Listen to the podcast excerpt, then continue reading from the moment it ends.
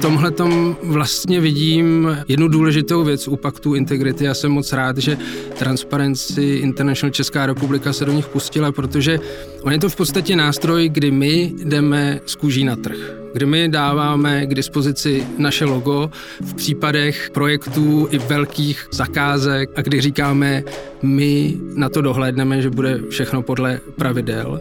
A samozřejmě jdeme do toho i s tím rizikem, že to, jak už jsem zmiňoval, není vždycky absolutně všechno možné odkontrolovat. My nesedíme 24 hodin za zády všem těm lidem, kteří jsou zodpovědní za realizaci té zakázky. Posloucháte říjnové vydání podcastu 106 od protikorupční organizace Transparency International. Dnes se budeme bavit o paktech integrity. K čemu slouží a jak souvisí s veřejnými zakázkami? Ze studia Karlín On Air vás opět zdraví Martina Foldenová.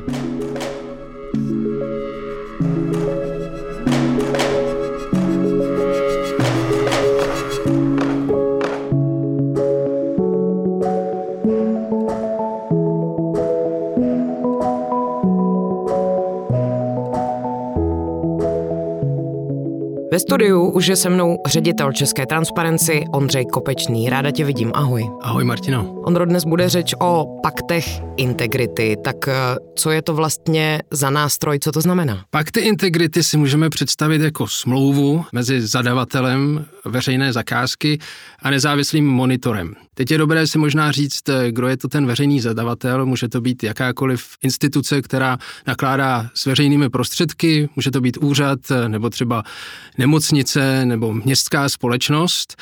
A kdo je ten nezávislý monitor? Tak eh, v České republice zatím nezávislým monitorem je hlavně Transparency International, ale v podstatě nemusíme to být jenom my.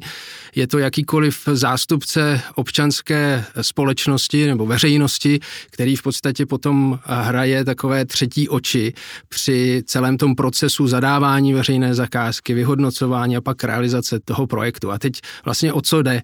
Ten veřejný zadavatel se veřejně zavazuje, že bude dodržovat pravidla, která se váží k zadávání veřejných zakázek, to znamená, bude dodržovat zákon a také, že se zdrží jakýchkoliv aktivit, které by zaváněly korupcí.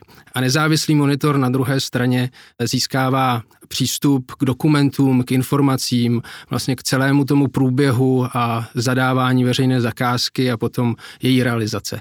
A ještě je tam jedna věc, ještě je tam jeden, jedna, nebo vlastně třetí strana té smlouvy, která ovšem přistupuje o něco později a to je dodavatel. To je ten, kdo vlastně pak realizuje tu veřejnou zakázku. Takže máme ty dvě klasické strany, zadavatele, dodavatele a pak je tam ale právě, a to je, to je to specifické na tom paktu integrity, že tam je ten veřejný dohled, ten nezávislý monitor, který není navázan ani na jednu stranu, a hraje tam takové ty třetí oči, kontroluje, jestli všechno probíhá podle pravidel, ptá se, pokud jsou tam nějaké nesrovnalosti, dívá se v podstatě pod ruce, jak tomu zadavateli, tak potom tomu dodavateli. Napadá mě, jak starý je to vlastně nástroj, jak dlouho se využívá? Je to už docela starý nástroj, od 90. let se používá v různých zemích světa. Tím autorem tohoto nástroje právě Transparency International a vlastně jej potom využívají její národní pobočky, ale nejenom národní pobočky, jak už jsem říkal, je to v podstatě nástroj, který může použít kdokoliv, nebo neúplně kdokoliv, je nutno říci, že je dobré mít eh, jaksi expertízu v těch veřejných zakázkách, takže tam to trošku limituje. Ten dohled měl smysl, tak člověk musí trochu jako rozumět tomu, o co v podstatě v tom procesu jde a co je podle pravidel. Předpokládám, že pak ty integrity se nevyužívají jen tak u nějakých ledajakých veřejných zakázek, tak o jakém objemu peněz je tu třeba řeč, nebo jaké to bývají veřejné zakázky? Já mohu mluvit z té naší zkušenosti. My jsme v podstatě pilotovali pakty integrity na začátku na menších projektech v hodnotě milionů, takže to nemusí být úplně jako největší nebo velké projekty. Tam v podstatě to mohou využívat i třeba malé obce, ale není to tam vždycky dáno tím, že by to bylo vhodné jenom pro obrovské projekty. Ale v tuhle chvíli z té naší zkušenosti my máme uzavřený pakty integrity se čtyřmi institucemi a ta největší zakázka, která je s Pražskou vodohospodářskou společností, tak ta je zhruba v rozsahu 6-7 miliard a týká se výstavby a modernizace čističky odpadních vod na Císařském ostrovu. Takže se to může týkat i opravdu velkých projektů. Začali jsme být eh, konkrétní, tak eh, jaké všechny pakty integrity, transparenci v Česku tedy v tento moment realizuje? V tento moment máme uzavřeny pakty integrity se čtyřmi institucemi. Jednou z nich je IKEM, nemocnice, kde realizujeme asi tři pakty integrity. Ten největší a nejdůležitější se týká výstavby dvou nových pavilonů G1 a G2. Předtím jsme dohlíželi na výstavbu energocentra, také právě eh, v IKEMu. Pak máme už téměř dokončený pakt integrity s makrobiologickým a fyziologickým ústavem Akademie věd, kde se jednalo také o výstavbu nových budov. Pak máme další projekt podepsaný s fakultní nemocnicí Hradec Králové, kde se jedná také o výstavbu zase chirurgických pavilonů a právě tou čtvrtou institucí je Pražská vodohospodářská společnost, kterou jsem zmiňoval, kde se jedná o modernizaci a přestavbu čistírny odpadních vod na Císařském ostrově. Napadá mě, kdo za ty pakty integrity vlastně platí, kdo to financuje celý ten proces? Ta služba nezávislého monitora, čili nás je placená, takže v podstatě je to ten zadavatel. Ale je možná ještě si důležité říci u těch paktů integrity, že to neznamená, že to riziko korupce je eliminované na nulu. My vždycky se snažíme samozřejmě tam, kam dohlédneme, tak to zkontrolovat, ale riziko korupce není možné nikdy úplně eliminovat. Ale to, co je na tom důležité, je to, že ten zadavatel od začátku v podstatě dobrovolně deklaruje, že bude dodržovat ta pravidla a že vlastně tam pustí ještě další nezávislou instituci zvenku, která na to dohlédne.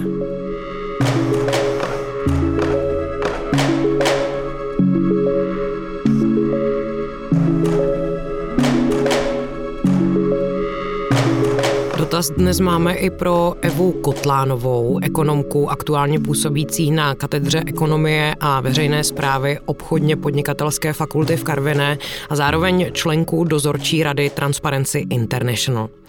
Jakou roli podle vás hrají veřejné zakázky v rámci hospodářství České republiky a kde vidíte možná rizika týkající se právě korupce? Pokud bychom se podívali tedy na data z minulého roku, roku 2022, tak v tomto roce realizovali zadavatelé veřejných zakázek investice zhruba v objemu 990 miliard, což je zhruba 14,6% HDP v běžných cenách.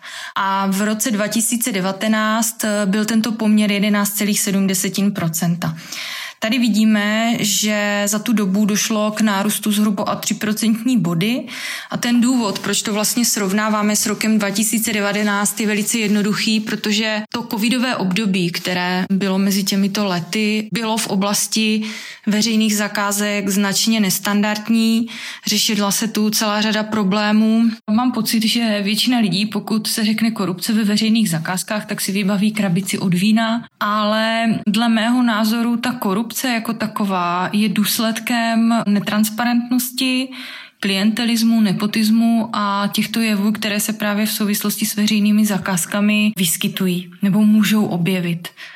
Tady právě vidím velkou úlohu těch paktů integrity, které můžou právě tuto netransparentnost dost výrazně omezit. A nejsou to jenom pakty integrity, je to vlastně i role občanské společnosti, protože my to vidíme, nebo já pokud můžu říct ze své vlastní zkušenosti, tak ehm, Mám pocit, že moc hezky je to vidět právě na těch nižších úrovních řízení, to znamená v rámci obcí a menších měst, kdy eh, ta role občanské společnosti se výrazně posiluje a lidé už dneska se začínají ptát nebo zajímají se o to, co se děje v jejich obci, co se bude stavět, kolik to bude stát, kdo to bude realizovat tady tyhle ty zakázky a podobně.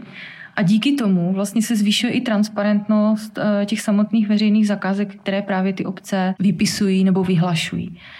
Myslím si, že eh, právě ta občanská společnost má v tomhle velkou sílu. Otázka je, jak je to potom na těch vyšších úrovních a jak je to potom u těch státních třeba podniků a různých těchto institucí, protože tam asi ten občan samotný toho moc nezmůže a právě si myslím, že tady je výrazná role médií a právě organizací, jako je Transparency International, která prostřednictvím těch paktů integrity přispívá k tomu, že dochází k omezování té netransparentnosti. Pokud to korupční chování nebo obecně netransparentní chování není postihováno v tom smyslu, že by to došlo až do stavu, kdy je odsouzeno pravomocně, tak ta společnost ztrácí důvěru. Ztrácí důvěru ve stát, ztrácí důvěru v to vládnutí, v ty instituce a potom mnohem z nás podléhá různým populistům, demagogům a dezinformátorům a to samozřejmě dlouhodobě té společnosti neprospívá a může to vést k takovému začarovanému kruhu, kdy vlastně tyhle ty entity právě těží z toho svého postavení a naopak může docházet k tomu, že se toho korupčního chování sami účastní.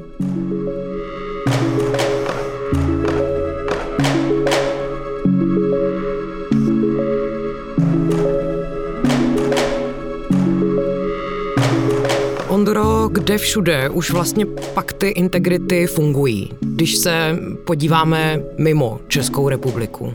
tuhle chvíli je to, myslím, přes 15 zemí od Latinské Ameriky, Kolumbie, Mexiko a samozřejmě hodně také v Evropské unii. Tady je potřeba zmínit, že před pár lety Evropská Komise podpořila rozvoj paktu integrity v Evropské unii projektem, který vlastně umožnil vybudovat kapacity v řadě států nebo úřady poboček Transparency International v členských státech.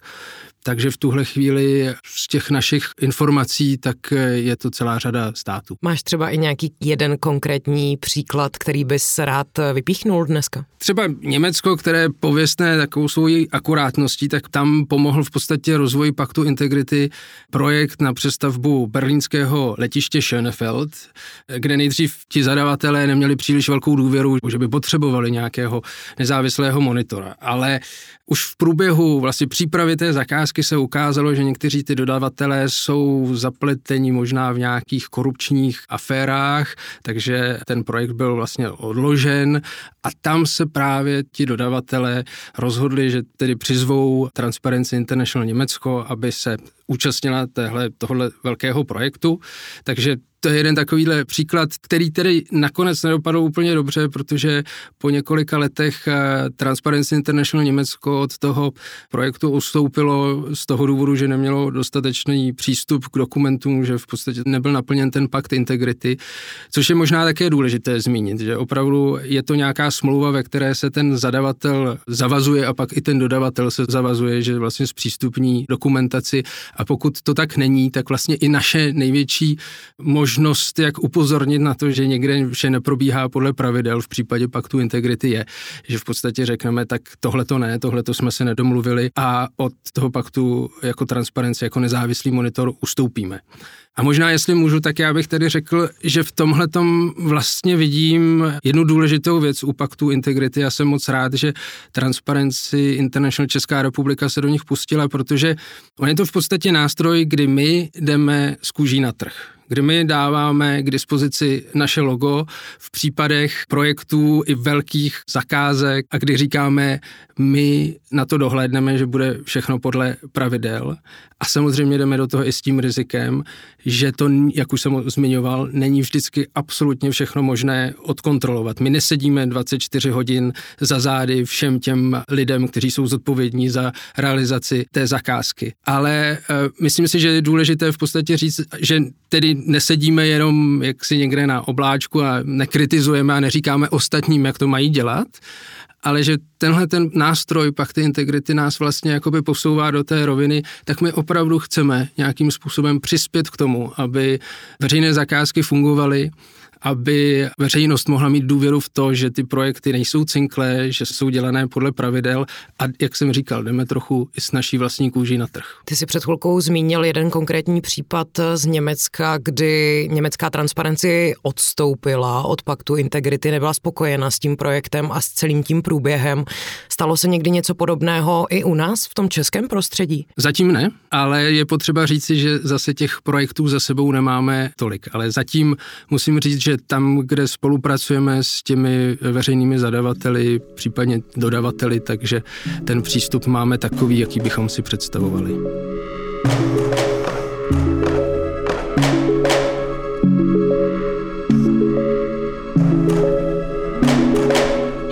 Stíhání představitelů prestižní české nemocnice. Generální inspekce bezpečnostních sborů obvinila tři lidi, včetně někdejšího ředitele IKEMu Michala Stiborka a náměstka Jiřího Malého. Vyšetřovatelé je podezřívají z toho, že vydírali lékaře, mimo jiné kardiochirurga Jana Pirka. Oni vinu odmítají. Stiborek už z vedení odstoupil dřív kvůli svému předchozímu podnikání s úvěry. Ex-ředitel nemocnice Michal Stiborek, šéf oddělení IT Petr Raška a náměstek Jiří Malý.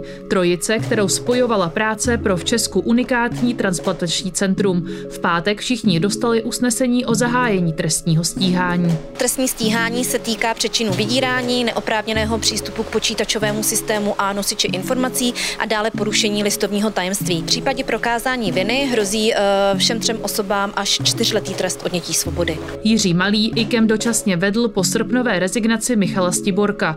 Dál působí jako náměstek ředitele pro strategii a rozvoj.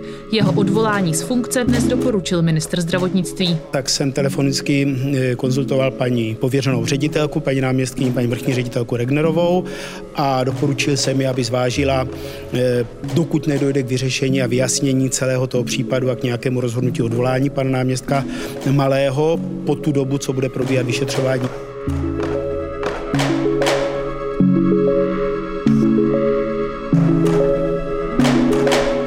Souvislosti s dnešním tématem musíme zmínit taky aktuální kauzu Institutu klinické experimentální medicíny IKEM a dnes již bývalého ředitele této instituce Michala Stiborka. Informace o kauze přinesli novináři z pravodajského online serveru Seznam zprávy. Tak Ondro, o co jde? Ta kauza je, se zdá čím dál spletitější. Ona začala někdy v srpnu nejdřív informacemi o tom, že tam nejsou úplně dobré vztahy mezi některými lékaři a vedením nemocnice. Pak se objevily zprávy, že jde v podstatě o vydírání těchto lékařů. Pak se tedy objevily velmi z mého pohledu problematické a kontroverzní informace o tom, že dnes již bývalý ředitel, pan Stiborek, byl zapojený do úvěrového biznisu, kde nabízel v podstatě půjčky za lichvářský úrok, což považuji za velmi problematické, aby takový člověk vedl jednu z nejprestižnějších nemocnic v České republice. A také tam nebyl jasný původ peněz, kde vlastně vzal na to, aby mohl půjčovat, v čem zase vidím riziko velké třeba v souvislosti s nějakým možným vydíráním nebo právě možným zneužíváním zakázek. A právě na to tedy posléze došlo, pan ředitel odstoupil v důsledku toho, když se ukázalo, že podnikal v téhleté oblasti. A asi 14 dní na to přišli do IKEMu policisté z Generální inspekce bezpečnostních sborů vyšetřovat právě to podezření z vydírání a také z Národní centrály proti organizovanému zločinu, kde zase mají podezření z možného zneužívání zakázek, které tato nemocnice vypisovala a realizovala. My v tuhle chvíli nemáme žádnou informaci o tom, že by se to vyšetřování týkalo výstavby pavilonů G1 a G2, na které dohlížíme. A tady je potřeba zdůraznit, že my nedohlížíme jako transparenci na hospodaření celé nemocnice, která má rozpočet asi 5 miliard. My opravdu máme ten pakt integrity jenom na výstavbu těch dvou pavilonů, ale samozřejmě jsme nikdy nekontrolovali a nedívali jsme se do toho, jak eh, nemocnice hospodaří a jak vypisuje zakázky třeba na dodávku zdravotnického materiálu. Takže Tady jsme byli trošku nešťastní z toho, jak se ministerstvo zdravotnictví snažilo za nás v prvních chvílích té kauzy skovávat a je potřeba říci, a tady se právě na tom ukazuje i trochu to riziko, se kterým do těch paktů integrity jdeme, že prostě ten brand je zajímavý a v okamžiku, kdy se někde něco objeví, tak se za něj hned snaží ty instituce schovávat, takže tady zase jako otevřeně říkám, my prostě kontrolujeme jenom pavilony G1 a G2 a zatím v tom vyšetřování se neobjevilo, že by tam byl nějaký problematický element. Na druhou stranu, i kdyby se objevil, tak eh, je určitě dobře, pokud policie má podezření, že se někde děje něco nekalého, tak samozřejmě má vyšetřovat a já za transparenci mohu říci, že nás zajímá, jak to vyšetřování a prošetřování eh, dopadne. Chápu teda správně, že když vyhodnocuješ tu spolupráci, dosavadní spolupráci Transparency International Česká republika s IKEM jakožto institucí, tak je to zatím pozitivní hodnocení. Je férové říci, že ta spolupráce na všech těch třech paktech integrity vlastně probíhá podle té domluvené smlouvy, že máme přístup ke všem dokumentům a informacím ale jak jsem říkal, my nemáme žádná odposlouchávací zařízení a nekontrolujeme veškerou komunikaci těch lidí kolem, takže kontrolujeme to, k čemu máme přístup a co se týká té zakázky, v tomhle případě tedy výstavby těch pavilonů. Ondro, teď jsme se věnovali oblasti zdravotnictví. Je to obecně téma, kterému se v transparenci chcete víc systematicky věnovat nebo věnujete už? Je to tak. My se chceme na oblast zdravotnictví a zadávání zakázek, které se týká právě dodeje léků nebo zdravotnického materiálu více zaměřit, ale možná nejenom na veřejné zakázky, ale v podstatě i na jmenování a výběr ředitelů těch důležitých nemocnic, protože jak se ukazuje v případě bývalého ředitele IKEM, tak tam zůstala v pozadí řada dosti problematických informací, které ministerstvo zdravotnictví, které vybírá ty ředitele nemocnic, nevědělo. Takže my na to naštěstí teď máme projekt a součástí toho projektu je, abychom se zaměřili právě na tato témata, na zdravotnictví a na to, nakolik férově a bez korupce tam proudí veřejné prostředky.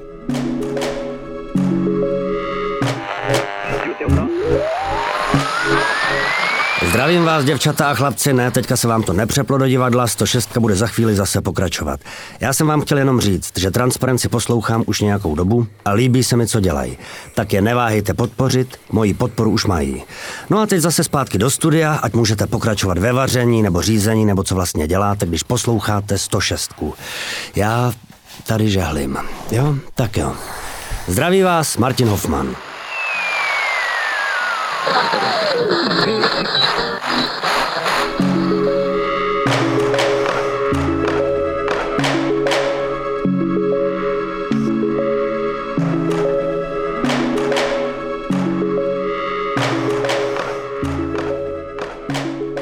Každou 106 se snažím ukončovat na odlehčenou notu. Ondro, napadne tě v souvislosti s tím dnešním tématem z Pakty Integrity nějaká úsměvná historka, právě spojená třeba s komunikací, co se týče odevzdávání dokumentů nebo něco podobného. Když se řekne úsměvná komunikace, tak já si prostě vybavím zprávy od uh, už bývalého kolegy Arama Jareše, který docházel právě na řídící rady IKEM, tedy do nemocnice, která je, a teď si nemůžu vzpomenout u kterého parku velkého, ale vždycky posílal fotky daňků kteří se proháněli kolem té stavby a nemocnice a na parkovišti, tak nesouvisí to úplně s pakty integrity, respektive souvisí to tak, že to byla vždycky velmi eh, milá fotografie a zpráva, když eh, Adam psal a posílal, jdu na řídící radu a doufám, že mi nepokopou auto. Takže to je taková usměvná věc, která mě k tomu napadá. Já mám pocit, že to splnilo zadání přesně do puntíku. Hostem dnešní 106 byl ředitel České transparenci Ondřej Kopečný. Mně se krásně děkuju. Také děkuju a těším se příště. A na závěr si pojďme ještě ve stručnosti připomenout nejdůležitější výstupy transparenci za poslední měsíc, které najdete na našich sociálních sítích a na stránkách transparency.cz. Tender na výstavbu druhého úseku metra D, vedoucího z Olbrachtovy na Nové dvory, provází celá řada pochybností. Dopravní podnik hlavního města Prahy v roli zadavatele vybral v rámci veřejné soutěže zhotovitele s druhou nejdražší nabídkou. První byl Strabak. Vybraná byla firma Subtera, součást koncernu Metrostav, kterému od roku 2022 běží trest za korupci, kvůli němuž se nesmí tři roky ucházet o veřejné zakázky. Ta stavbu vyčíslila na téměř 30 miliard. Podle dostupných informací nebyly důvody pro vyloučení levnější nabídky tak závažného charakteru, aby se nedaly napravit v dalším průběhu zakázky a rozhodně neměly hodnotu přes 2 miliardy korun. Tak kauzu přibližuje právník a člen správní rady Transparency International Petr Lajer. Zároveň dodává, že kromě vyloučení nejlevnější nabídky se kolem zakázky vrší další pochybnosti a dopravní podnik hlavního města Prahy jejich objasnění nepomáhá.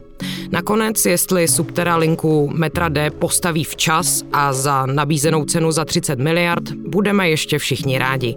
Tak uzavírá problém Petr Lajer. Celé stanovisko si můžete přečíst na sociálních sítích Transparency. V